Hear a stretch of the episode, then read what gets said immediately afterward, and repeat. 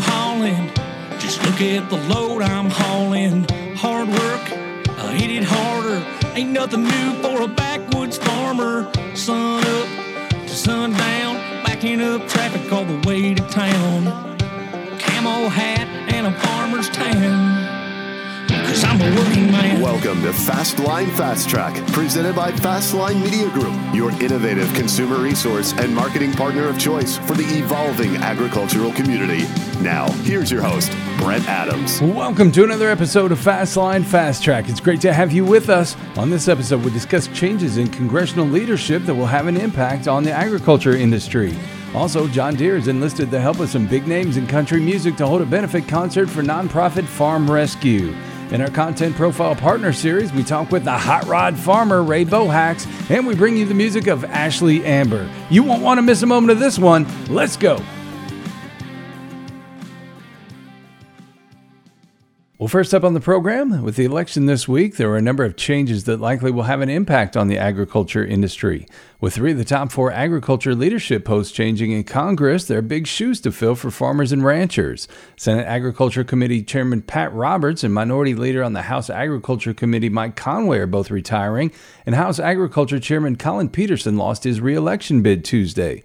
During a Facebook Live event hosted by AgriPulse on Wednesday, National Farmers Union President Rob Larew said the loss of Peterson will be felt in many ways. But I think also much of the work that he has done to build in not only support from his members down the dais, if you will, making sure that all the members of the Ag Committee are up to speed on the issues at times, whether they want to or not. That education and that kind of method of leadership where you are involving even your junior members is going to serve the committee and I think ultimately uh, agriculture for a long time here. Randy Russell of the Russell Group says the Senate and House Agriculture Committees have lost decades of experience. If you look at Collin Peterson, he has been in Congress for 30 years and as two time chairman of the House Ag Committee. Pat Roberts, who is retiring, has been in Congress, either the House or Senate, for 40 years and uh, been chair of both committees. Mike Conaway, retiring, has been in Congress 15 years. If you take those three members, that's 85 years worth of experience, wisdom, knowledge, leadership that is no longer there. Now, obviously, others will step up and I'm sure do a very good job, but it's hard to fill those shoes, that void of three people that have been such strong advocates for production agriculture and the food industry. So I, I think it's going to be a bit of an adjustment.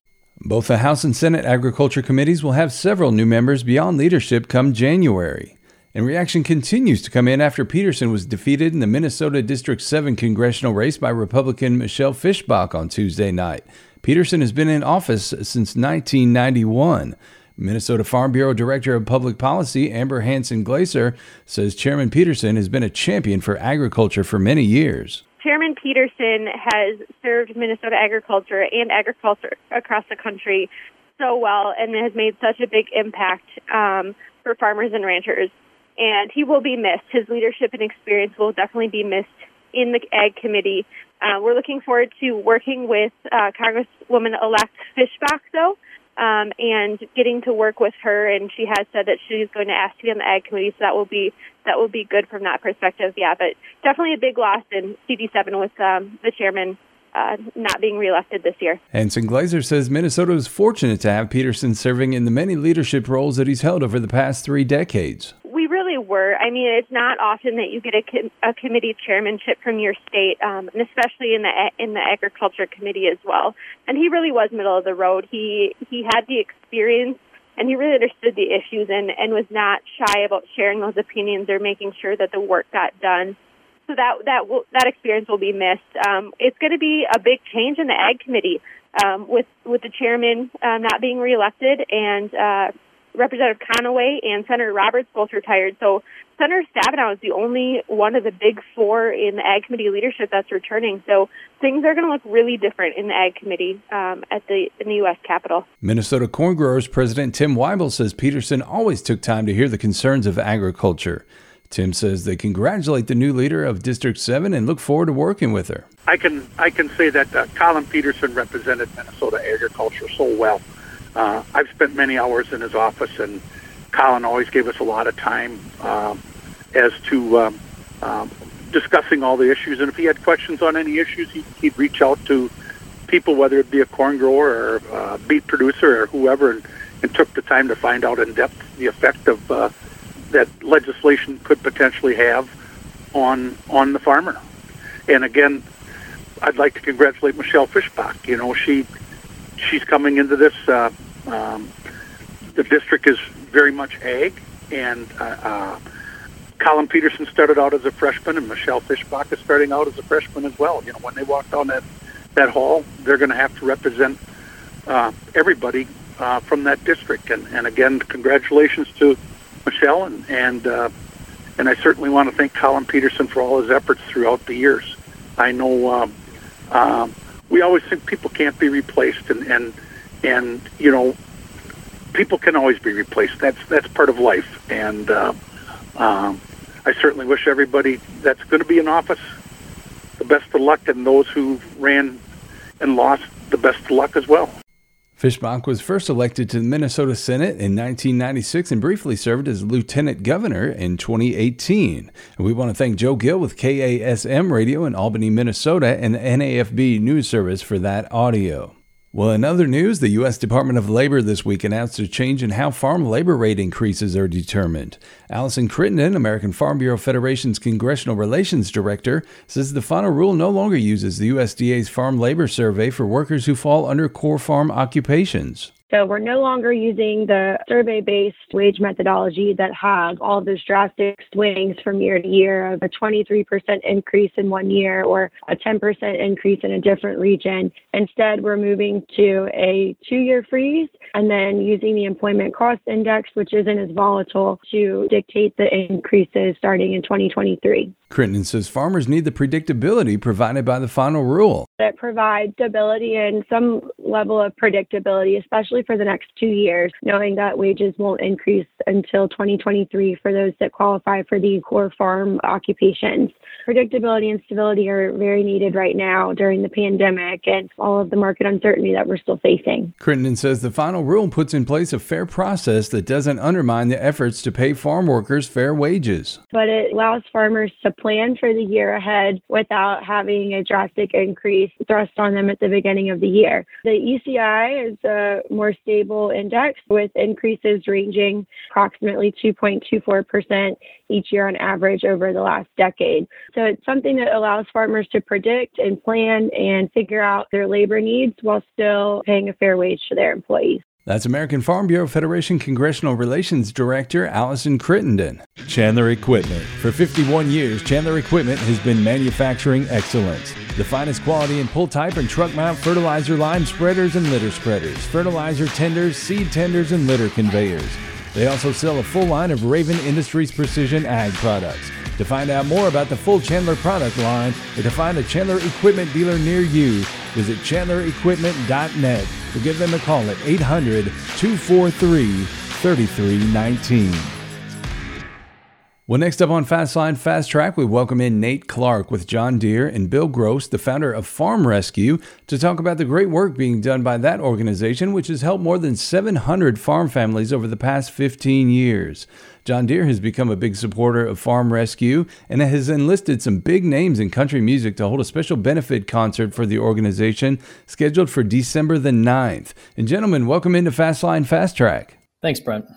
Thank you, Brent. So I tell you, this is an exciting partnership, and these are exciting times for John Deere and for Farm Rescue because this organization has been doing some amazing work for farmers and ranchers who've experienced a major illness, injury, or natural disaster that in some way uh, jeopardized their operation. As we saw in this opening video, Farm Rescue provides the necessary equipment and manpower uh, to plant hay or harvest a crop, and also to provide some livestock feeding for ranchers. And Bill, if we, you would today, just start us out by talking about the beginning of the organization in 2005 and uh, give us a bit of background about how it was founded.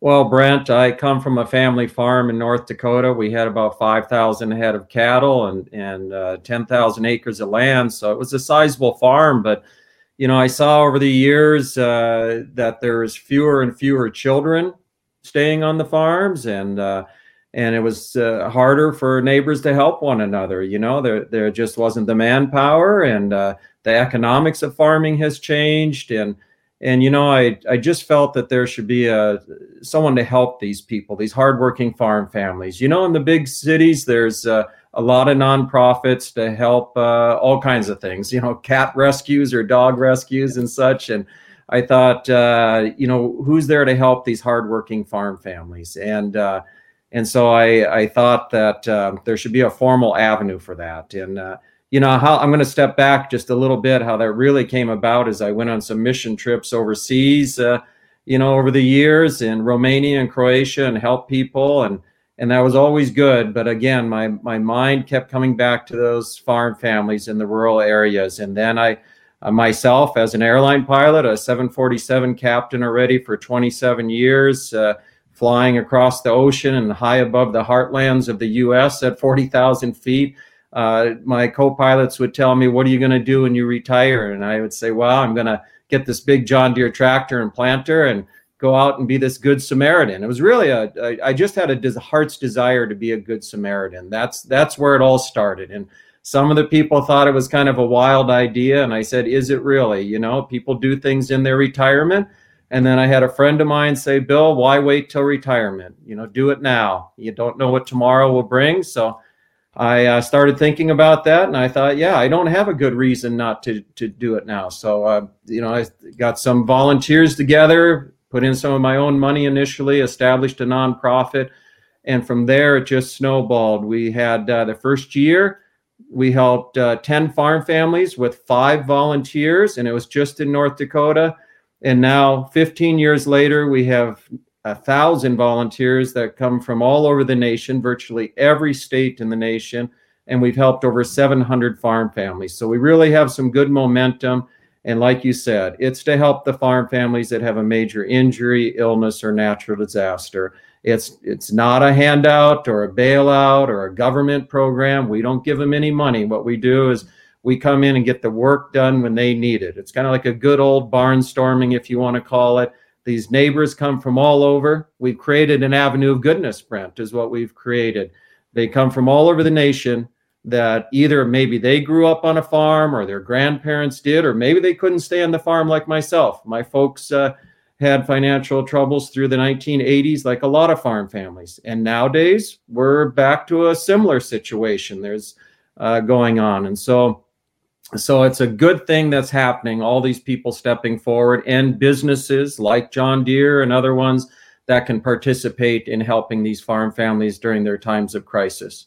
Well i think that 700 farm families in a 15 year uh, span is such an important figure. It just shows the impact that you've had but i think that one stat that your organization has shared that, that was really really impressive to me the fact that 97% of the farm families uh, that were helped by the organization have maintained operations for at least three years following the uh, support of Farm Rescue. So, as you said, it, it's not a handout, but rather a hand up, and uh, that's an important point to make. That's correct. That's that's uh, what we take pride in ourselves. We give a hand up, a helping hand during their darkest hour. We've helped, uh, you know, everything you can imagine. Farming is a very dangerous occupation and uh, maybe people have had severed arms or limbs or every type of cancer you can think of you know stomach cancer brain cancer lung cancer uh, prostate everything you can think of. Maybe they're getting chemotherapy treatments uh, maybe they were in a, a, automobile accident or maybe even their immediate family is injured or ill. We've helped plenty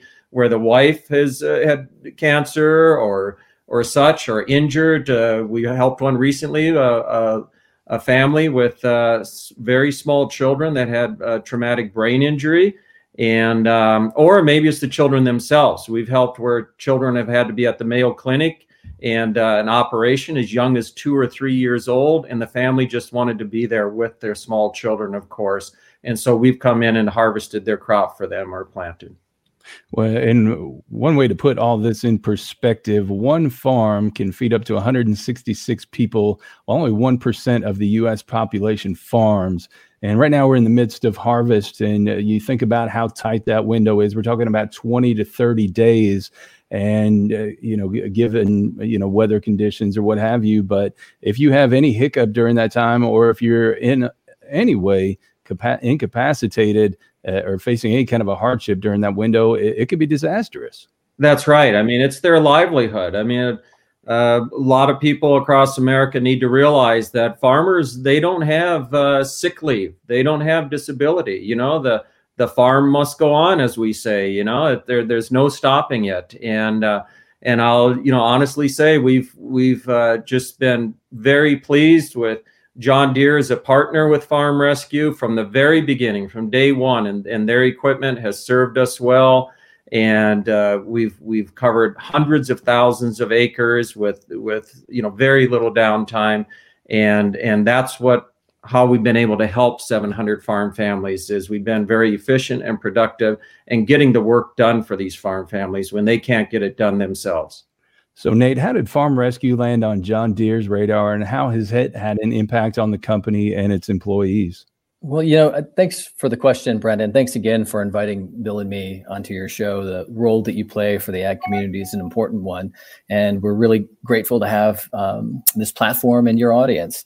So, I've gotten to know Bill personally since 2018, but I I think we've known about Bill since his very beginning. Certainly since 2009, when he was named as one of CNN uh, uh, heroes.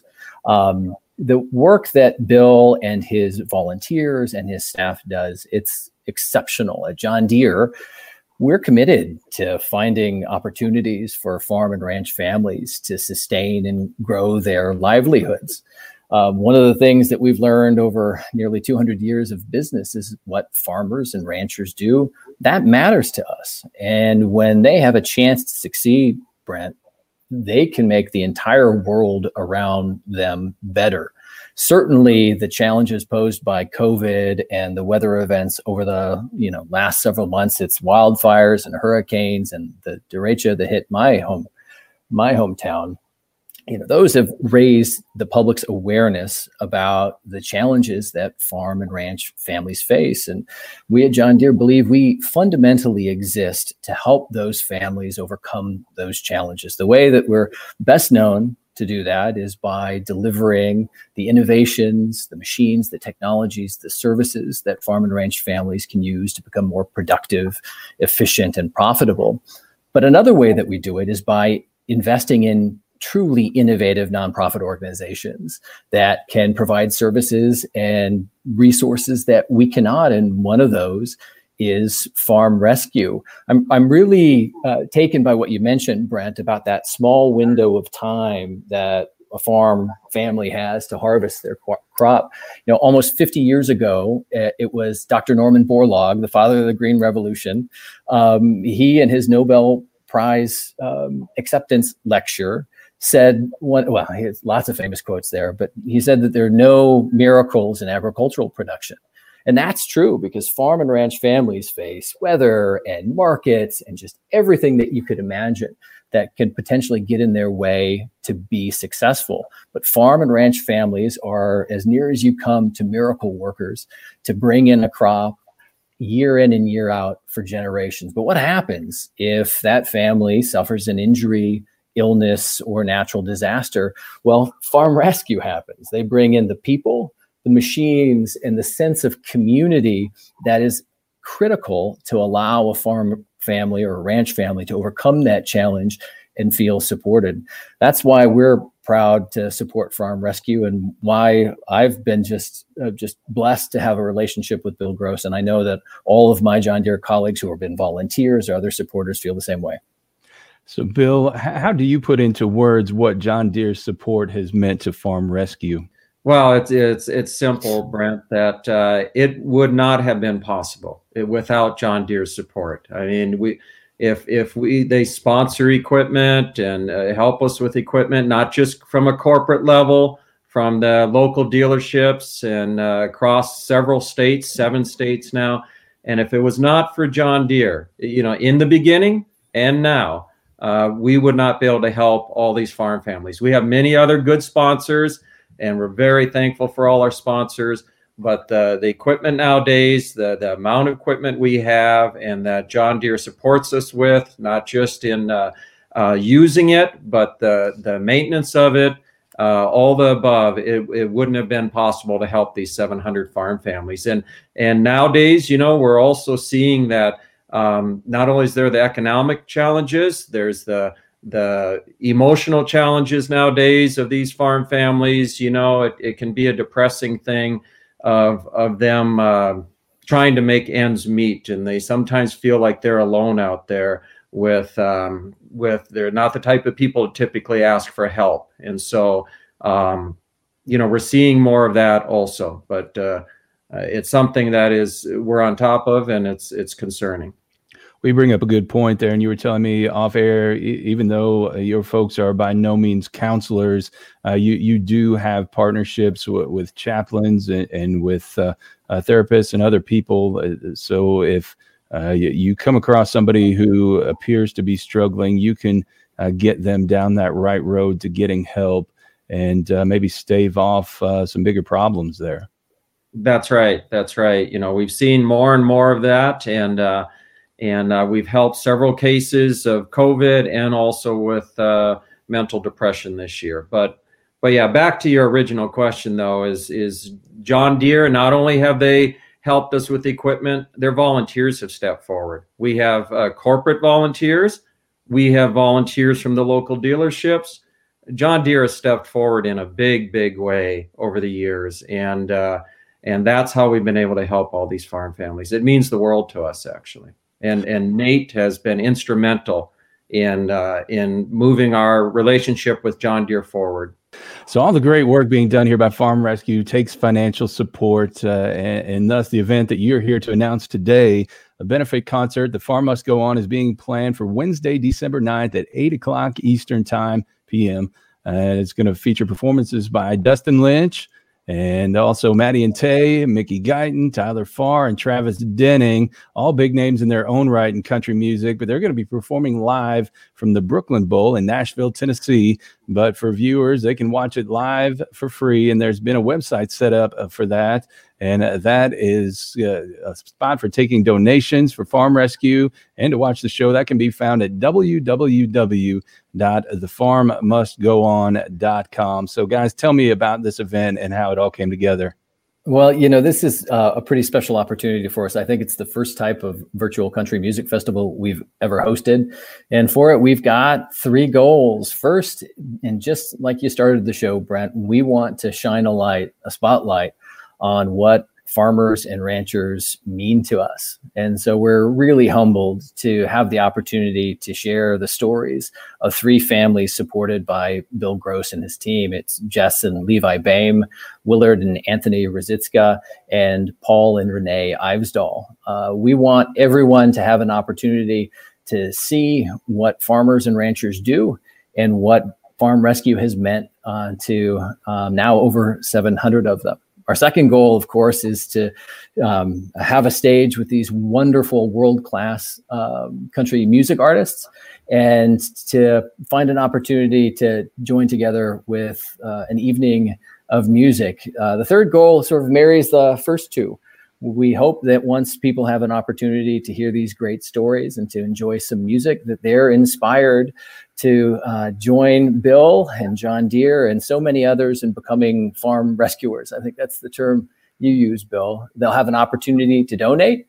Uh, they'll find a way to volunteer. And if there are farm and ranch families who are interested in finding ways to get some support of the type that Bill uh, and his team gives, uh, we want to know how we can help them. Right now, as Bill mentioned, uh, they've grown since 2005 from North Dakota now to seven Midwestern states. It's our dream with Bill to see his vision grow to as many states as possible, and uh, that's ultimately our goal. Yes, I, I you know agree with uh, Nate. Everything he said, I'll add a bit to it and touch on what he said. The yes, you know, like I said earlier, we like to think of farm rescue as an avenue of goodness, and uh, and people. We, our goal here with this concert, uh, additional goals, is to raise awareness of our mission of farm rescue. Have more people join in through that avenue of goodness. You know, they can be a farm rescuer. We we call it be a farm rescuer. Just just add an R to farm rescue, and. Uh, and um, there's a lot of people that can help in a variety of ways, either through volunteerism, through donations, uh, uh, either as an individual or as a corporate, as a company. If this uh, falls in line with their mission, we have several uh, companies that sponsor and would welcome more to help us in our cause and to excite young people and of all ages. You know, it's the uh, young people here that uh, there's the future farmers, of course. There's we want to help the family farm go on. You know, that's good not only for uh, that farm family and and but it's good for the rural towns. It's good for rural America, and it's good for the the food and agribusiness in the United States. And and uh, you know, I always say there's a tangible side of what farm families receive. You know, the the help when they need it, but there's the intangible side of of all those other things that ripple down that go along with helping the rural communities and those businesses and maybe their children can go to higher education now you know who knows there's there's all kinds of results with this and we should mention that this is the, the first of two live streams that is going to be held here leading up to the concert. The second one's going to take place near the end of November. So uh, please be sure to stay tuned for a date and time on that one. At that time, we'll bring in some of those folks who have been helped by Farm Rescue to tell their story. And we may have another surprise or two up our sleeve. So we sure hope you'll come back for that. Also, if you're a farmer or rancher in need of assistance, please go check out the Farm Rescue website at farmrescue.org. And of course, for all things John Deere, visit deere.com. And guys, thank you so much for taking the time to join us here today on Fastline Fast Track Live. And we certainly wish you the best of luck with the event. Thanks, Brent. Well, thank you very much, Brent. Well, next up on Fastline Fast Track, for a few weeks now, you've been hearing the great new feature, Bushels and Cents, with the hot rod farmer, Ray Bohacz. Today, we welcome in Ray as we continue our content sharing partner profiles. Ray, welcome into Fastline Fast Track. Hey, thanks so much for having me on your show, and uh, I really enjoy being part of it and listening to it. I, just great, great content you have. And how you been?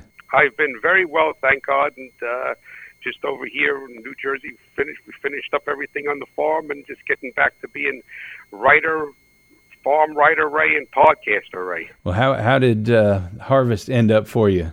Well, we raise sweet corn. We raise fresh market sweet corn, so we can't really use the same metric that a grain farmer would. Uh, we and we do uh, between eight and ten different plantings. And when you do that, well, this year we did eight plantings. So the first planting and the last planting is 40 days apart. And you would tell that to a row crop guy, and he would go nuts. but so each one sees a different weather condition. So all in all, thank God, uh, the last planting was a flop because it was way too dry. But other than that, we, we, we had a blessed year. It was a good quality, and the sales, thank God, were excellent. So uh, you know, sometimes you have you have a bountiful harvest and poor sales, and sometimes you have good sales and not a bountiful harvest. This year, kind of rode that wave like a surfer, and had we had good product and good quantity and uh, good sales. Thank God. Well, with 2020, you'll take what you can get, right? Yeah, and I think maybe because people, I, I don't know what it is. I'll just write. You, you you hit it on the head. You take what you can get. Don't ask questions. yeah. So before we get into talking about the great work you're doing with Farm Machinery Digest and the podcast and everything, take us back a bit and give us a brief background of yourself. Well, I, we farm in New Jersey. We're about 65 miles from New York City, and I was always uh, a car guy and a farm guy. And I dreamt about being an engineer in for in Detroit for one of the big three car manufacturers, and I did study mechanical engineering. Never ended up getting to Detroit because my uh, father had a bad car accident on I-80. Interstate 80 is right near our farm, and I had to stay home to uh, to run the farm. But what that did is it gave me the opportunity I used to build race engines. That's why I'm a hot rod farmer. I used to. Uh, I was a technical. I've been a technical writer in the automobile industry. I have about 3,500 published articles. Used to work for the National Hot Rod Association. So all of that, my love for engines and love for cars, was very easy to transfer over to being a being on the farm and working with mechanical things. And I, I humbly say, gave me more depth into mechanical things because of my engineering and, and drag racing background. So you look at things differently. And um, as a young man, we would go to neighbors' farms, what have you, and I would see their tractors or see their piece of equipment, and I'd say, "Geez, you know, that's why aren't they fixing that? And why aren't they? Why that thing runs like a bag of bolts? I know how to get that running better them." So as a little kid, well, I shouldn't say as a young man, a teenager, I used to say, you know, you you know, Mr. Jones, I can help you with that. Why is that thing isn't running running correctly? And uh, and so I kind of saw the, uh, the need that there was a missing link within the agricultural community. I saw it as a young boy, uh, as far as respecting and, and recognizing that they need the machinery to be efficient and reliable.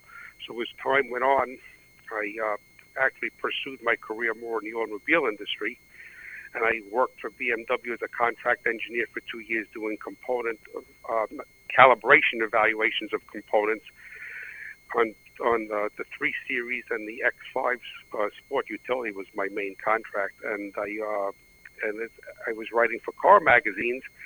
And then what had happened was that my true love uh, was agriculture, and when the economy crashed in the automotive publishing industry, I needed to go and uh, look for something else, another venue. And I said to myself, the agricultural magazines, which I got them all and read them, I said did an excellent job on agronomy, on transfer of the farm, on marketing, but they were very weak on actually doing anything machinery related other than rewriting a press release. So that is how I started to get into that, and I worked for Successful Farming for a number of years. They had me on the TV show as the SF Engine Man, you know, when you're in this, no matter who you deal with, you have a different title. So in Hemmings, I was Ask Ray. In Hot Rod Magazine, I was something else. In Successful Farming, I was the engine man. and now I'm doing my own thing. It's the hot, I am the Hot Rod Farmer and the Farm Machinery Digest. But um, what I really, what I really, what really tugged at my heartstrings was that, and I'll repeat to a different level what I just said a minute or so ago is that success on the farm or ranch, to my way of thinking, and if the audience thinks about it, is a three-legged stool. It's agronomy or animal husbandry, depending upon what you're doing. It's marketing of either your crop or your livestock or what have you. And the third leg of that stool is machinery. And you could have the most successful yield or the most successful um, uh, animal husbandry program. You would have the highest crop prices or milk prices if you're a dairyman. And if you don't have efficiencies or, or have avoidable, if you experience avoidable repairs with your equipment that because you didn't have didn't pay enough attention to it, didn't have the knowledge, then you're losing money on the farm. And I really think that that's well, that's where we need to look at. We need to look at the three-legged stool, and so many people only look at two legs of the stool, and they think, well, the motor blew up, or this happened, or then they wrote it off to bad luck. And nine chances out of ten, it's not bad luck; it's poor management of the machinery. Yeah, and that has been a great addition to the show here. And and I sit there and uh, I'll listen to those things uh, four or five times as I as I put them into the show each week, and uh, j- just to uh, put everything into common sense terms. Uh, and a lot of the stuff is things that people know. It's just that they don't heed it you're 100% correct. And you know they, they may they may recognize it to a certain level. I'm not trying to make people an engineer, but the, the thing, and that's why with the bushels and cents segment that that, that runs on your on your show uh, is I try to relate everything to bushels of crop, and I use corn at three dollars and fifty cents a bushel because because that's a metric that moves all over the place. But I found that people and people in agriculture will say, you know, if you say to them, well, that costs you three hundred fifty dollars, and if it's an operation of some magnitude, that kind of gets lost in the balance sheet. But if you tell them that's that's a hundred bushels of corn you just dumped out, and the guy goes nuts, and all of a sudden now you know, I was a student of, I student meaning I studied Zig Ziglar, and mm-hmm. the thing basically is, is that, that he's in salesmanship, and I'm not trying to sell anybody anything. I tell people when they come to listen to my show, when they listen to my bushels and cents, I'm never going to make you a nickel. There's nothing I'm ever going to tell you is going to make you a nickel. You need to talk to an agronomy guy to make you a nickel or a marketing guy. But I have learned that it's not what you make, it's what you keep that counts. And, and you go to your, go to your agronomist, go to your marketing guy to make the nickel, and I want you to keep that nickel and not waste it on your machinery or have an avoidable failure. And uh, so many times people don't recognize that how that extrapolates out. I look at farm equipment like emergency rescue equipment. It has to roll when it has to roll. I mean, you know yourself. You miss the optimum planting date for instance, a corn crop that industry, well, a, university standards say it's a half a percent a day of yield. And if you want to argue that or not argue that, that's fine. But you know, how many times on the farm something happens that that was avoidable? You can't plant using that as an example, and then it rains for the next five or seven days. Yeah. Now we're really in trouble. So whether you want to, so I, re- I, I really feel that I feel that uh, that my life has prepared me to to come to the agricultural community and and through and this I, I want to say this humbly, but through my background to be able to to give them an education on my podcast or on my website that's free and take them because I want them to be profitable. And I just see so often, even you know, I've gone to these high yield guys' farms, and and you know, I mean, they they make love to the crop in the field. But they lose the air, so they get a zillion bushels an acre. But I see what's happening in their farm shop or, or, mm. or hmm. with their vehicles and their equipment, and it's going out the door, buddy, and there's no reason for it. I, I tell you, a, a, photo that I saw on social media a couple of days ago that, that drove that point home was uh, Eric Reed, our buddy that's on the Corn Warriors TV show, uh, was showing four separate ears of corn that were planted four days of, apart. And the the amount of yield loss among those four days and the sizes of those ears was, was very stark.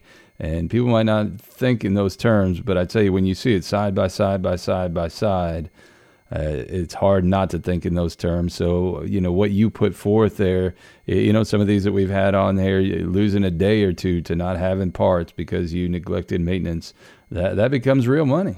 So it becomes real money. And then also the idea of even if it's not during planting season, I had, I've had farmers contact me and uh, they were not familiar with doing a, a voltage drop test. I don't technical on the ground circuit. And the gentleman was harvesting wheat. All right. I mean, it wasn't he wasn't behind the gun, right? But he was harvesting wheat, and uh, uh, combine went into limp limp home mode, limp, and uh, you know had no power, and ended up to make a long story short, he called the dealer, and, and no knock on the dealer whatsoever, but uh, the thing is that he had four thousand dollars into this combine and it still wasn't fixed. Mm and then by accident they found a, a high impedance or loose ground circuit. and the thing is that so basically taking a ratchet wrench with a 13 millimeter socket fixed it. Yeah. Now my contention is that if you were to understand an electrical circuit and how to diagnose it, which I go through on my podcast or on my website, I'm not trying to make somebody an engineer, but as you said beginning on, recognizing what, what needs to be done or what should be done, I mean, how I don't care what what crop you're raising, four thousand dollars out the window. That's going to hurt the bottom line. Yeah. So where all does your content appear today? Well, my content my content appears uh, basically on my website, which is farmmachinerydigest.com. So that is all my original content there. There is there's some content that I've done. for I've worked for eight years with Successful Farming and some other magazines, and in the automotive world, I'm all I I all over the map. I have 3,500 published magazine stories and and three books that I wrote, and they're not bestsellers because they're technical books. but like, but but but as far as you know, the, the thing the thing is that if someone were to go to the website farmmachinerydigest.com and there's all different categories. I do what's called a learning series, a getting to know series, a lecture hall series. There's tests up there. I call it a toolbox test, which gives the person a, a real life scenario. It's not just like, okay, what does an EGR valve do? I paint a picture that the farmer could. So, oh, you're going to town. This is what happens. Or you're in the field. This is what happens. And I paint a scenario, and it's a multiple choice test. Everything I'm doing is is is, is, is educational, but my content is hundred percent there right now. Mm-hmm. And what about podcasts? Because you've got a few different podcasts. This one that uh, uh, the Bushels and Cents is not the only podcast that you're doing. No, no. My flagship is is, is called Idle Chatter, and the reason why I call it and it, the reason why I call it Idle Chatter is because I like to talk, and my wife says I like to chatter, and I figured, hey, you know, it's a, it's but it's not idle, but it's idle chatter, and that is the truly it's an educational podcast and I try to deliver it in a entertaining way. And it's about it's about a different, for instance, understanding viscosity of oils, how to check a ground circuit. Um, there's it, there's about 120 or 150 shows up on my website right now, and so the idle chatter is about 65 to 70 minutes long. It's educational. I do have one of the toolbox test questions in it, and I also have I take letters from listeners and readers to the website, and I read the letter and I answer the question on the show but I also email them back. So everybody who writes me a letter gets a response from me, and lots of times I'll even talk to. I'll talk. I have no problem talking to people on the telephone. It's more efficient to have a dialogue than a monologue. So that is the Idle Chatter podcast, and I have the Bushels and Cents, which airs on on your podcast, which is I'm very proud that it's there. And that basically takes something. It's like a 70 second show. It takes something and that that's avoidable on machinery and equipment on the farm could be a pickup truck, and and explains how by you neglecting that or not being aware of it, it's costing you so much to repair. And I make that in, I reference it in bushels of corn at three dollars and fifty cents. I have another one that's called the Hot Rod Farmer Minute that just has a tech tip on it, and I just started a fourth show, which is called On the Road with Ray Bohacz, the Hot Rod Farmer, and that's a people show. So I, I interview, I won't even say interview, I have a conversation with people that are passionate about, I say, either agriculture or firing orders, because I have one leg in one foot in agriculture and my other foot in hot rods. So they have to be passionate. You don't have to be famous, you have to be passionate. And I just uh, and I just started that show. There's three or four episodes up right now and I love it. And it's uh, like I said, uh, Bushels and Cents has been a great addition to our show, and, and we couldn't be any more thankful to to have you on board with us. And make sure uh, if you're listening here that you go check out Ray FarmMachineryDigest.com. As he says, we're steel and soil meet. And Ray, thank you so much for taking the time to join us here to to break it all down. And we look forward to getting some more of your great content. Well, thank you so much, and it's an honor to be on your show and to speak with you and your audience. And if I could ever help them in any way, they could email me at hotrodfarmer at farmmachinerydigest.com. And thank you so much, and uh, it's it's great being able to talk to you today. Well, since we're talking about Ray, let's get in another installment of Bushels and Cents with the hot rod farmer, Ray Bohacz. Don't forget you can check out all his great multimedia content at farmmachinerydigest.com. Welcome to Bushels and Cents, a weekly podcast from the Farm Machinery Digest. I am your host, Ray Bohacz, the hot rod farmer. And never forget, it is not what you make, but what you keep that counts. You understand the importance of having an AC recovery and charging station along with a halogen refrigerant leak detector. In like fashion, your shop needs a smoke leak tester for engines and sprayers, among other things. The problem is if you were to buy all three, you would have an investment of around $15,000 for tools that you would only use a few times a year, if even that. Instead of going without, Find three like minded friends and make a co op purchase. Agree on the rules for storage and care of the tools. This way, you have the equipment you need, and each of you spent only $3,750, saving $11,250 or the equivalent value of 3,215 bushels of corn. Agriculture runs on machinery, profits on reliability. Visit farmmachinerydigest.com where steel and soil meet. Well, heading on over to the musical side of the house, it's an honor to have with us this week Ashley Amber, a singer songwriter who's burning up the country music scene right now. She has some new music out and she's traveled quite a journey to get to where she is today. Ashley, welcome into Fastline Fast Track. Oh, thank you so much. Thanks for having me. It's a pleasure. Hey, how have you been?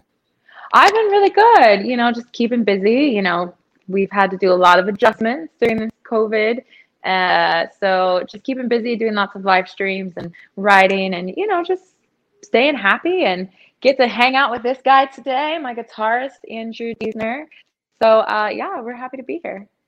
Well, I tell you what, you've been on a media blitz here lately, supporting this new single. What's that been like with the state of the world right now, and uh, uh, you know, limited opportunities to go out and actually support some of this music? You know, I've I've had to learn a lot because I think a lot of times artists don't focus as much on the social media because we're so used to performing in front of live audiences and busy and traveling. And that's how I was. I was traveling all over the world. So it's actually it's been nice to to have to you know force myself online and really focus on online marketing and running campaigns and teaming up with amazing companies like grassroots is a company that i'm teamed up with right now out of nashville um, to help do a lot of online promotion and stuff like that. And it's going really, really well. So I'm really excited. It's, it's awesome. That's excellent. You just dropped a uh, a lyric video here a few days ago for for the the new song. I did. Um, it's really fun. You guys definitely check it out because uh, I have my own little character, and uh, she's got the boxing gloves on, and uh, she's she's really cute, and it's uh, really fun. My animator Joe did a fantastic job. I told him I was like, "Hey, I know this sounds crazy, but this is what I want. Can you do it?" And he's like, "Yeah, sure." And he's only been animating for a couple months, uh, which is amazing. He did such a fantastic job. Yeah, Well, he knocked it out of the park for the first time out. yeah, definitely, absolutely, he did. And we should mention you're coming to us tonight from your home in Las Vegas. Uh, where you Yes, split I time between there and Nashville. And behind you is uh, a high school friend of yours who is also out there in the area now, Andrew Diesner. Yes, Andrew, yes, welcome. Yeah. Uh, both the uh, pride of Horizon High School in Thornton, Yeah. Colorado, out there doing big Yeah. things in Las Vegas now. Great. Absolutely. It's been amazing and it's so cool to be able to. I mean, we've literally known each other for over half of our lives. Like Uh. not gonna say how old we are. Um I think I've already aged ourselves right there. But yeah, we've literally known each other for over over half of our lives. Um I was a freshman and Andrew was sophomore when I met him. So yeah. It's crazy. It's crazy. And we're both still doing what we love, which is awesome. So we mentioned earlier you're from Thornton, Colorado, just outside of Denver, Horizon High School, and you're one of four children, including a twin brother. Tell me about growing up there, and tell me about when you became interested in country music. Yeah, so um, so growing up in the suburbs was definitely uh, a little bit different. I'm I'm very fortunate. So my dad is from Southern um, California, from San Bernardino, and uh, he just didn't want us. He didn't want his kids to to grow up there. He just wanted his kids to grow up in a place where we'd have more opportunities. Um, so he actually there's no there's no family in Colorado. He just decided my older brother and sister were born in Colorado uh, in California and moved them. And then a couple of years later um, Jeremy and I you know came into the picture. And uh, yeah so it was, it's very interesting because you know it's Thornton Colorado is not known for its diversity especially where we grew up. So um, we were like we were the only black family in our in our group. And you know not a lot of diversity in high school. So I'm actually really thankful for that because all of my family, like when I would go visit California and stuff like that, like everybody's, you know, my dad's side, it's it's it's all black. So I got the best of both worlds. So I got to see, I got to experience all of my black culture, and then you know I got to experience this amazing culture like in the suburbs of you know Colorado. And so that's actually when I started listening to country music. So we grew up listening to like the Spinners and Earth, Wind and Fire, and like my parents loved Earth, Wind and Fire. They have been to Red Rock so many times to see them. Um, my parents definitely knew how to get have a good time, and uh, it's one of my dreams to perform at Red Rocks, the amphitheater out there, because it'd be like a cool homecoming. I'm Ah. just putting that in the universe. There you go. Um, but everybody, yeah, definitely. So once I was old enough and started hanging out with like kids my age, and you know everybody started to listen to music and things like that, that's when I discovered country. And so everybody listened to you know country and top forty. So I grew up listening to you know Faith Hill and you know Shania Twain and Tim McGraw and, and Garth Brooks and uh, you know Jo Dee Messina, uh, LeAnn Rimes. LeAnn Rimes is actually one of my favorites. So I grew up on a lot of that late '90s, um, early 2000s uh, country. And so, yeah, I just fell in love with it. And then I also listened to Top 40. Like, I am um, an equal opportunity employer when it comes to music.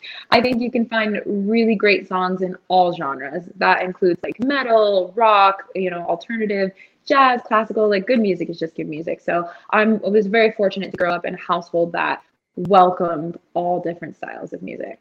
So when was it that you actually started singing? So I started singing when I was six. I was uh, I was in the car with my mom and dad, and we were I think we were going to the grocery store, but I was in the back seat, of course, and you know they're in the front, and the radio's on, and um, it was like at the time it's one of my favorite songs. It was like it was 90 R and B song, and it was like uh, Hey Mr. DJ, we can get this started. Everybody's ready to party all night all night. so you can Yeah. just imagine like little six year old me like singing in the background to that. and my dad, he actually like turned on the radio because I was just singing at the top of my lungs, like much louder than what I just did. And he turned the radio off and I just like kept singing along because I was in my own world. And like, you know, like 30 seconds or so, he turned the radio back on and I was just, I was in the same place as the song and in the same key. And so he looked in the rearview mirror and he was like, Did you know you sing? And I was like, mm-hmm. and uh, you literally could not shut me up. Uh, shut me up after that. I was singing everything, and then I remember getting my first Walkman with the you know the cassette tape and those terrible like wire headphones. You know what I'm talking about? terrible. And I would just listen to music and sing at the top of my lungs. And of course, I couldn't hear myself because I had the music in my ears. So I would just drive my family crazy. Yeah. They're not angry anymore, though. they support now. And I understand it was not long after that that you actually lost your father, and uh, music became an outlet for you to uh, to, to kind of uh, uh, cope and uh, and move on in your life.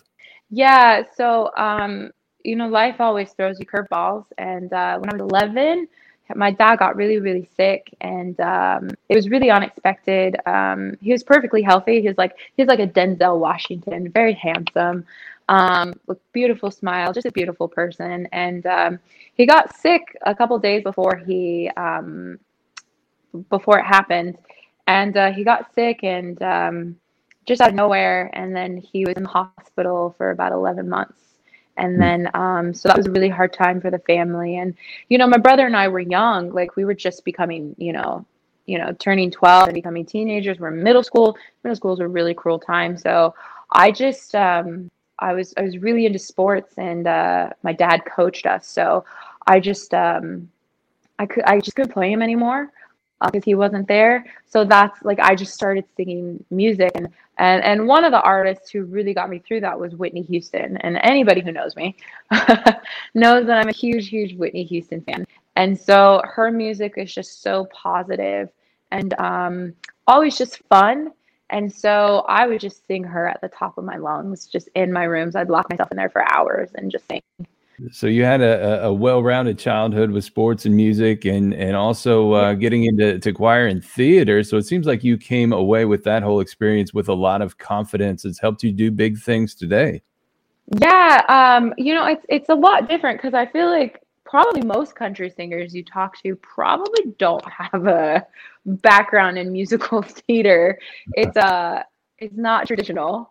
Um, which is why I mentioned earlier how my um, journey has been a bit tradition, uh, a bit untraditional. But you know, just like you said, it, it taught me. Um, it's one thing to be able to sing, but it's another thing to be able to perform. And Yeah. that's why, like the iconic, like Garth Brooks, like he's Yeah. a prime example. I mean, gosh, he's won Entertainer of the Year for like seven years in a row because he's incredible and he just knows how to work a crowd. He he knows exactly what he's doing. And the same thing with Dolly, like Dolly Parton, what I love about her is she's so good at reading the crowd. Like she can she can see like whether the crowd's like all the way on her journey or not and she can kind of adjust on the fly. And that's another reason why dolly is just so incredible among many things. Obviously her songwriting is just so good. She's like she's a freak of nature like with her songwriting. And um but yeah so i just um i took all of that instead of taking it as negative i honestly i needed to make money and I was signed to an independent label out of high school and it just wasn't going well. They wanted me to sing all this they wanted me to do R&B and hip hop and it's just it's just not the type of music that I wanted to sing. Like it's just that's not my voice. It's not it's not me. I know I may look like more of that type of an artist, but that doesn't mean that my look gets to define, you know, the type of artist that I am. And so I was doing that and I was just really unhappy. And then I met one of my really good friends who was like, like you have a gift like you should you should be doing musical theater like i think it i think you would do really well there. And because the fact that you're untrained and you're just such a natural like it's actually really going to serve you. And it did. So i ended up getting a ton of work and just working and and musical theaters evolve so much. Like people think musical theater and they're like oh yes jade's hands like hey. And it is. Parts of it are like that but a lot of it is very pop and it's a lot of crossover.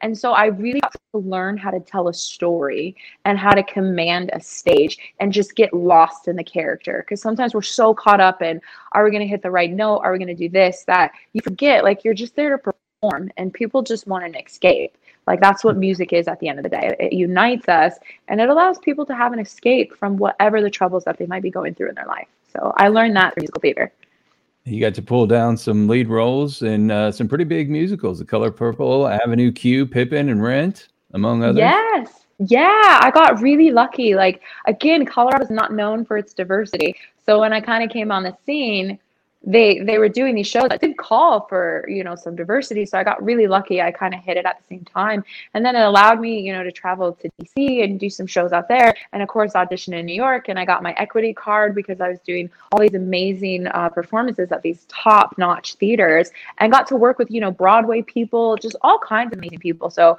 it was just it was a really really good experience. Like i definitely love that part of my my my journey of all those roles, what was your favorite? Oh, that's so hard. Um, I would actually say um, Avenue Q. I played Gary Coleman. Yeah, man, what a role that was.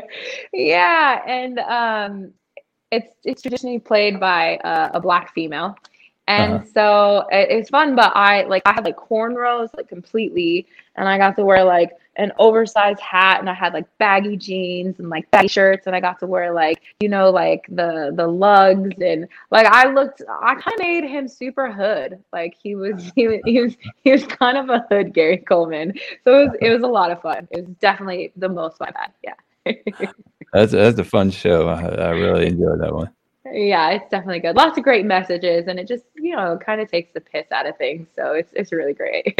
so you also found yourself getting some airtime on American Idol in 2012 as well. What did you take away from that experience? I did. Um, American Idol was uh, it was a great experience, and you know, fun little behind the scenes about that.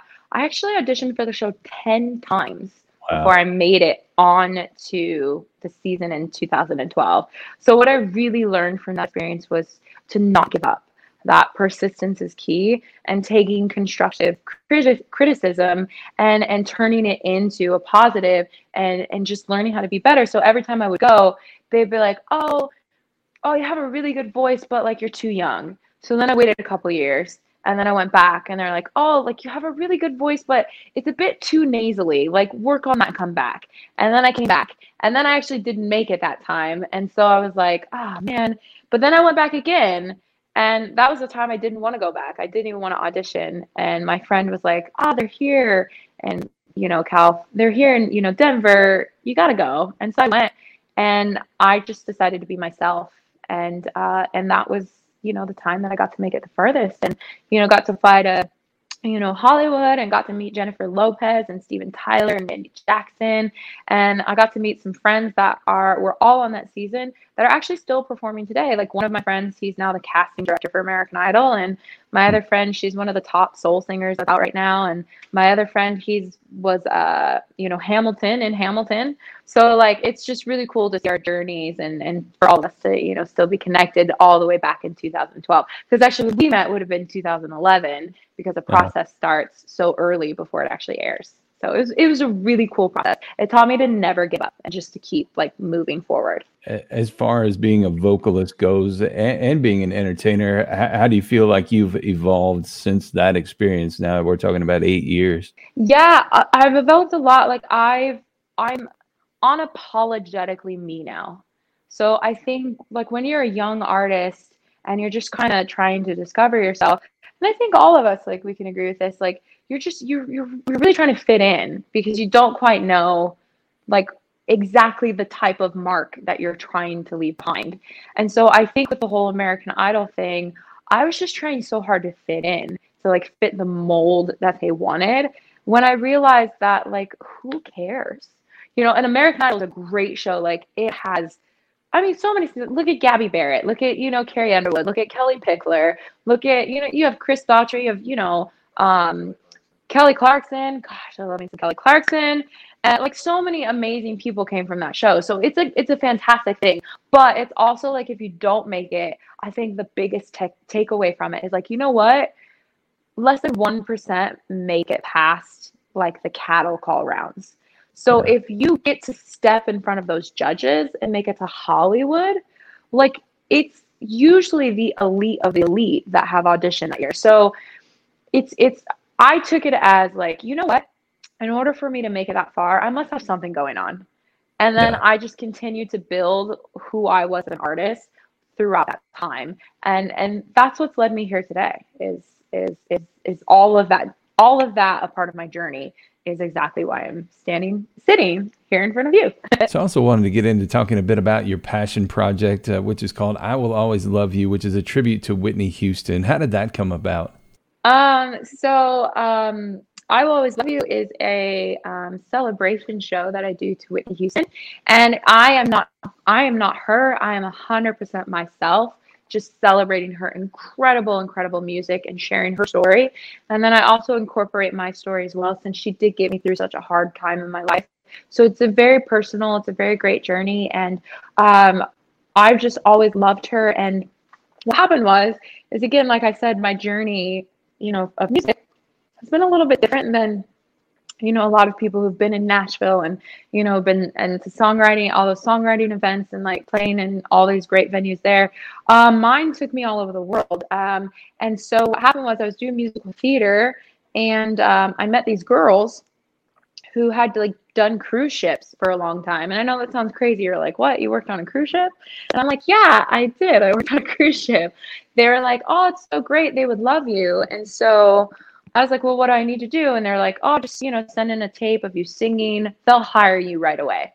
And so that's what I did. I sent in a tape, like not a tape, but like a, a YouTube video of a couple songs. And sure enough, they responded immediately.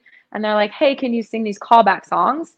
And then I sang callback songs, and literally within minutes, I had an offer for my first cruise ship. And I actually remember messaging this guy, being like, because he had done one, and I was like, hey, what's like ship life like? And he's like, oh, it's cool. You can travel the world and you get these full on productions and, you know, they pay really, really well. And we all know as artists, we want to get paid and we want to eat. yeah. And so I, I did it. And uh, ships are very like more pop based. It's it's not musical theater. It's still very presentational. They're full on shows, but it's definitely much more pop. So I definitely fit in really well. And um, yeah, so I was just on board as a cast member actually, and I kept seeing all these guest entertainers, that's what they're called, these headliners fly in. And they would fly in for like, you know, like one or two days, couple days, they'd do their one show and literally nothing else. And I was like, well, I want that job. and, and so I did a little bit of research, asked some questions. I found out how much they made. And I was like, man, I'm in the wrong line of work. And so I um I asked some people and they were like, yeah, well, you've got to put a show together. You got to have an agent and it's got to be good. And like, good luck because because you're a cast member, like nobody's going to take you seriously. And I was like, okay, challenge accepted. And so I started putting together my show. And so, I mean, initially I put the show together because it was always from love. I wanted to share her story and my story. But like what inspired it was I was like, oh, well, I want to make more money and do less work and travel the world. so uh-huh. that's initially kind of what happened. But then I put the show together and I started performing it, and it just got this crazy response than I could have ever imagined. Like, just ever. Like, Whitney's music is so powerful, and it's literally the soundtrack of people's lives. Like people are like, oh, I remember when I bought my first apartment and I was listening to the song like it was on repeat. And people be like, yeah, I broke up with my boyfriend. I bought this CD and she got me through this time. And just so many amazing stories of people who actually got to see her perform live, like when she was in her prime. And um and just a lot of people because my sto- my show is about just not giving up and and not letting people tell you what you can and can't do. And so there's this really beautiful message behind it. And then all of a sudden, it took me two and a half years. It didn't happen overnight. It took me two and a half years of being persistent and then finally, I was able to sign with the number one agency for headline entertainment, which is Don Casino Entertainment. Huge shout out to them. They've been amazing to me. So, Don Casino Entertainment. And then all of a sudden, within a short amount of time, you know, I became, you know, one of the top female headlining acts. And uh, it was just, it was unbelievable. It's what I wanted. But you know, when it happens, you're like, is this really happening? Like, is this sure this is happening to me?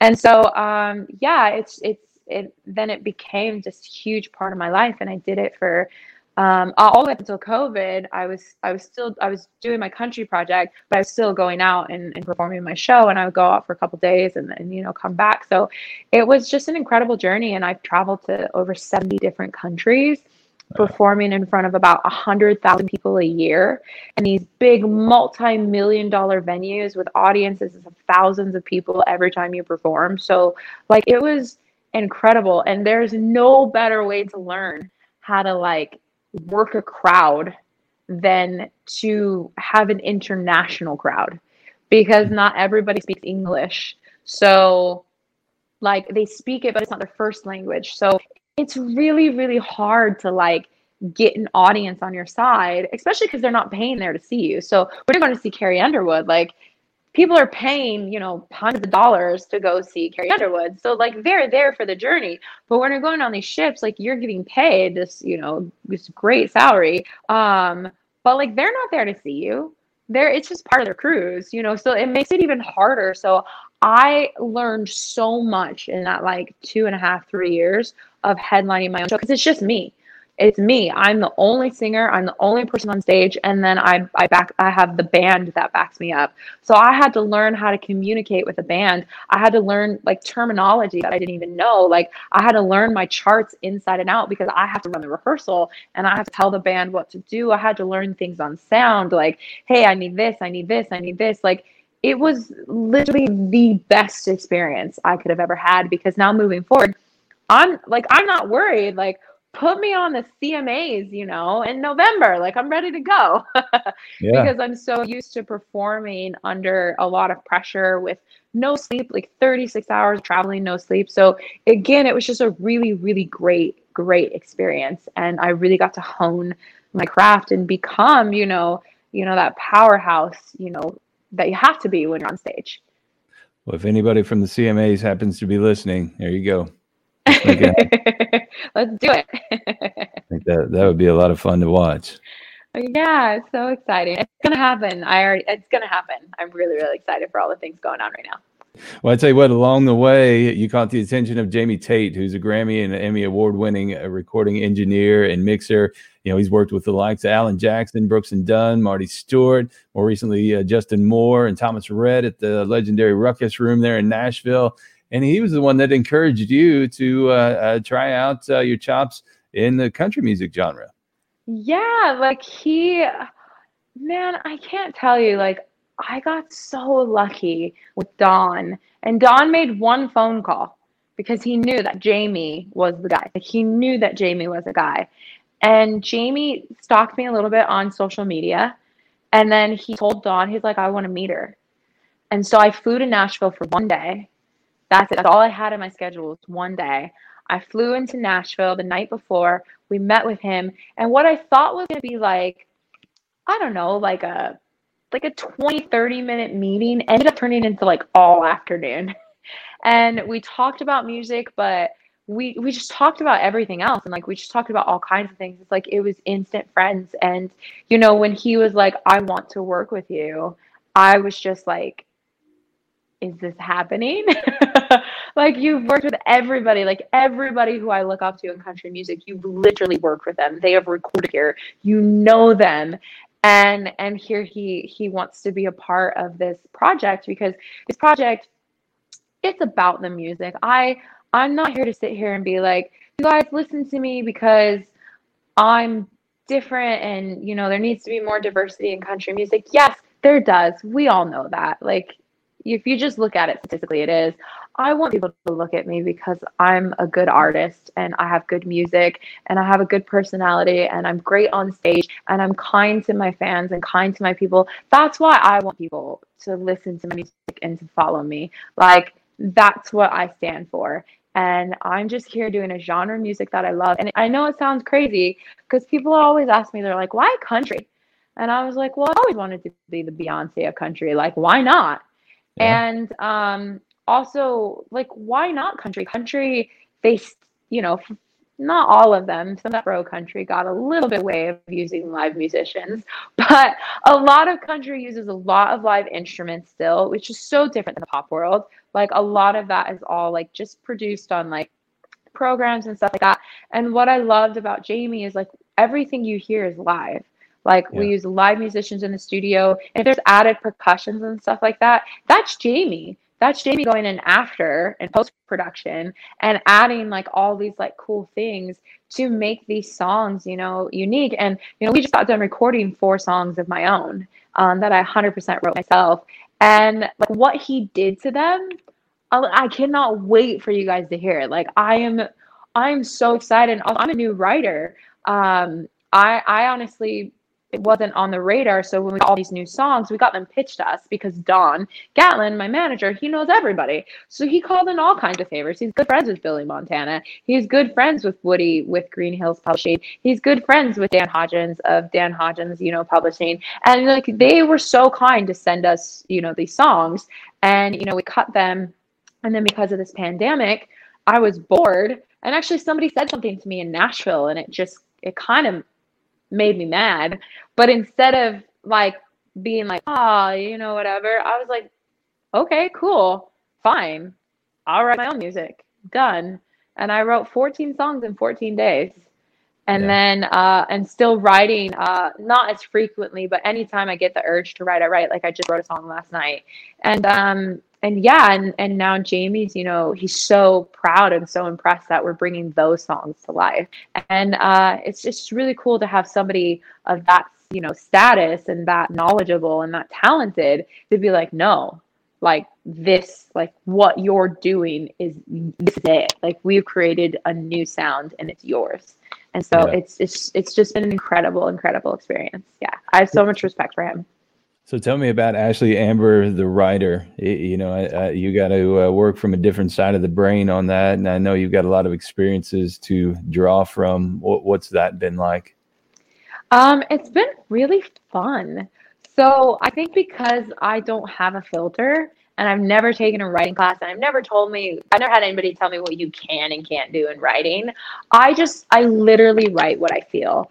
Like I, I do a lot of pop culture references and, you know, like I have a song that's going to be coming out. It's going to be my next single. And, you know, I reference like Facebook and Tinder, you know, in the song um, because it's relatable. And I just talk about things in my life and the things that I'm going through. And they're just really fun. Like it's kind of like a throwback to um, my early influences, which was Faith Hill and Shania Twain and, you know, the Chicks and, you know, um, all these groups back then that were just really fun. They had really fun music, right? And um, it's kind of going back to that. I don't really write breakup songs. Um, I think I have, I think maybe the song I wrote last night might be considered a breakup song, but it's not really a breakup song. So like all my stuff is really positive and it's just really fun.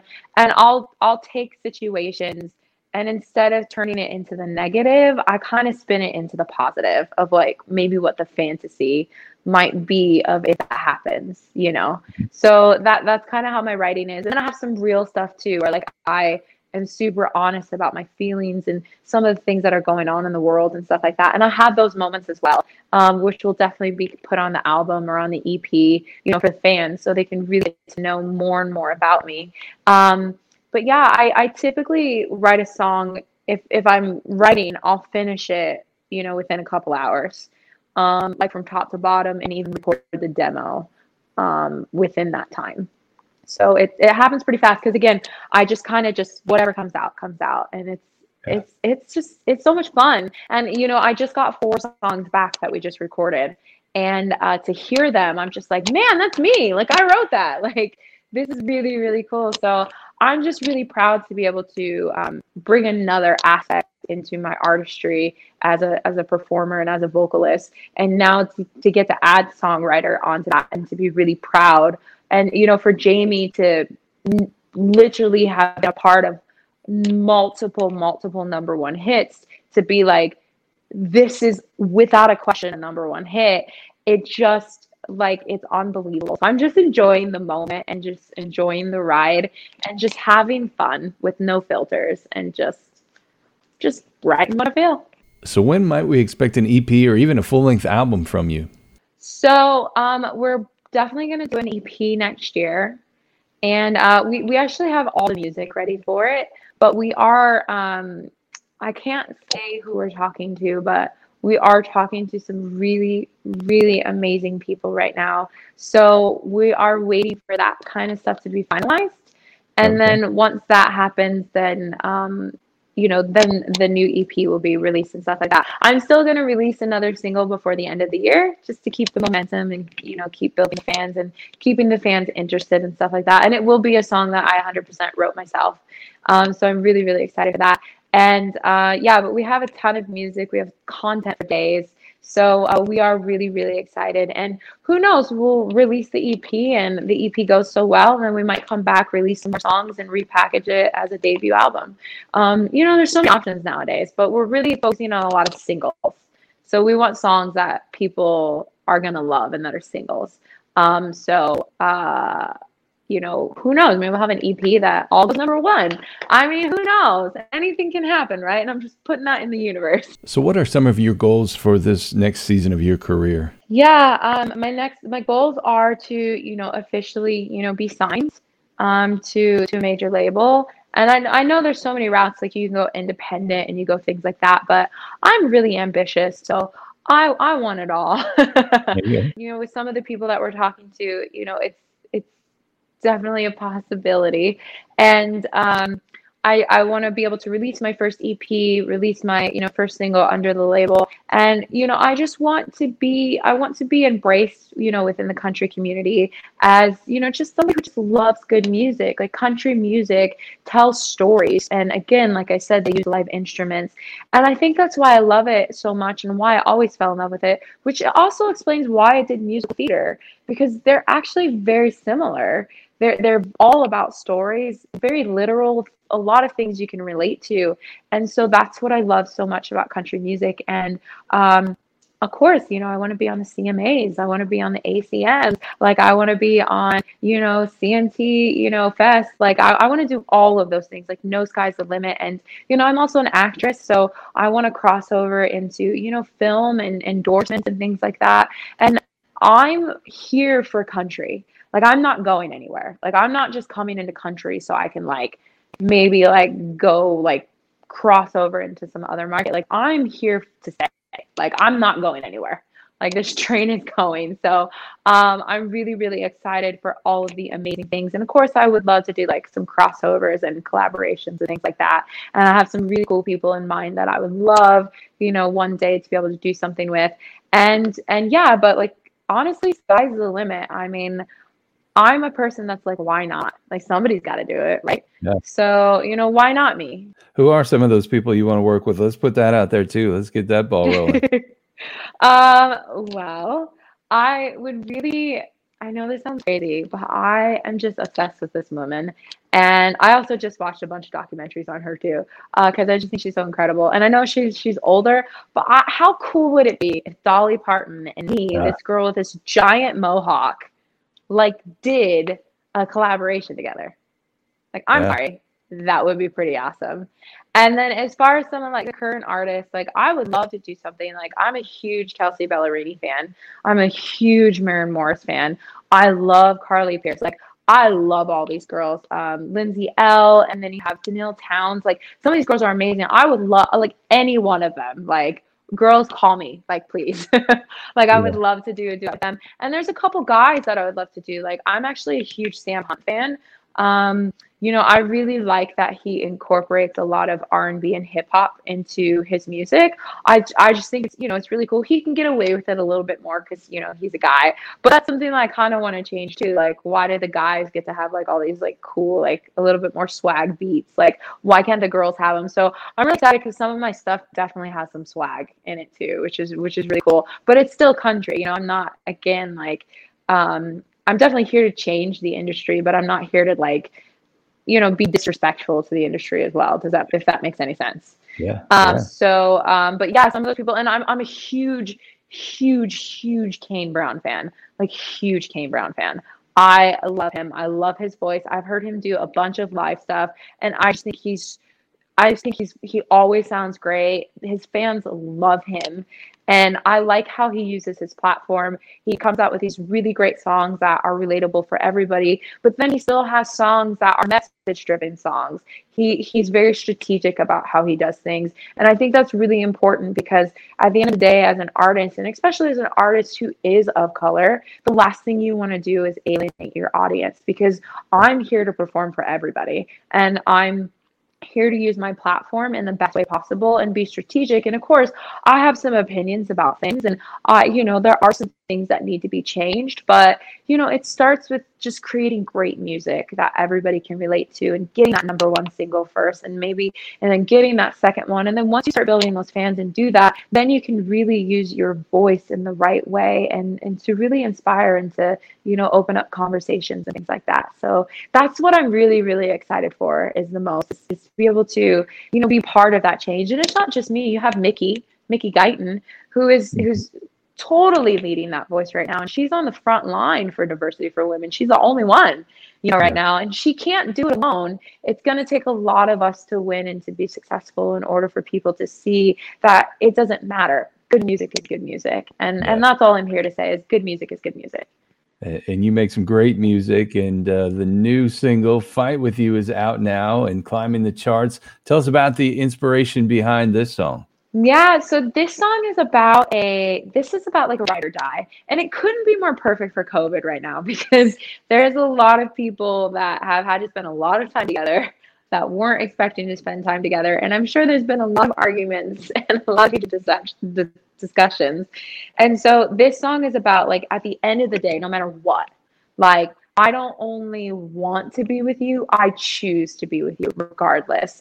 And so it's this really cool message instead of being like, hey, we're fighting, we're doing this, and blah, blah, blah, which is, you know, people fight. But at the end of the day, there's nobody else I'd rather fight with than you. And so that's what the song is about. And it's just a great message. And I just loved it. Well, before we go any further, let's hear the new one from Ashlie Amber. This is Fight With You on Fastline Fast Track.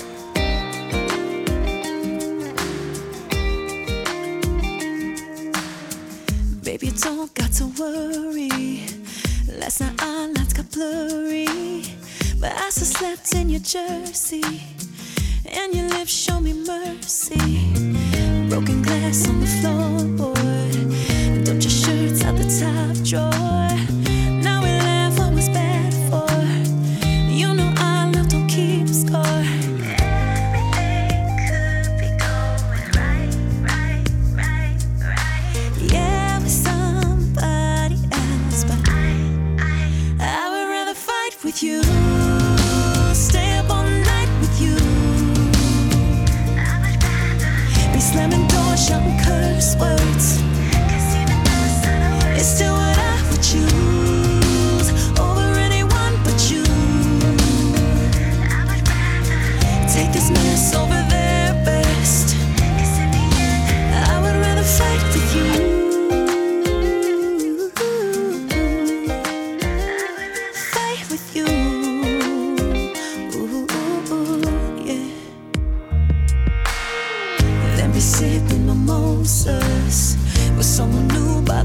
ocean. Cause even first love emotion.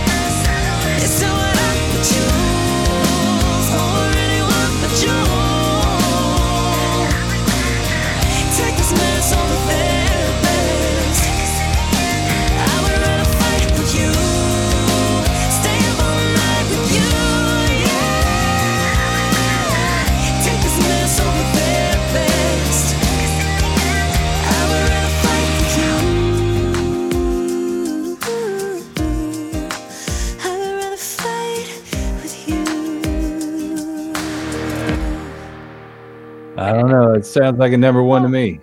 Ah, yes, I know. I love this song. Ah, such a great song. Yeah. so thank Great you. That's really sweet of you. Well, folks want to know more about Ashlie Amber. Where can they go to follow your career and download your music, purchase merch, or anything else they want to do? Yeah, absolutely. You guys can find me at ashlieamber.com. Just remember, Ashley is spelled different. Ashley is A S H L I E amber.com. And you can also find me all over social media on Facebook, Instagram, and TikTok at Ashlie Amber Official. Again, that's A S H L I E Amber Official. And then you can find me on TikTok and YouTube at Ashlie Amber. And again, A S H L I E Amber. And then, of course, I'm on Spotify, I'm on Apple Music, I'm on um, Tidal, any major streaming digital platform, I am on it. Just type in my name, Ashlie Amber, A S H L I E Amber, and you will find me. Just look for the hair. Ashlie, thank you so much for taking the time to come in and join us here on Fastline Fast Track. And I sure hope you come back again when you've got more music to share you just want to hang out. Absolutely. Yeah, I would love to. You've been amazing. You're so sweet. And we had a blast. And again, you guys, this is my guitarist, um, Andrew Diesner. You can find him at andrewjohndiesner.com, as well as he's on Facebook, Instagram at Andrew Diesner. So definitely, definitely give him a follow as well. And if you just look at my people who I'm following, you can find him. So um, definitely please do that and support both of us because he is doing some incredible things as well. So thank you guys so much. You guys are awesome. You have been awesome.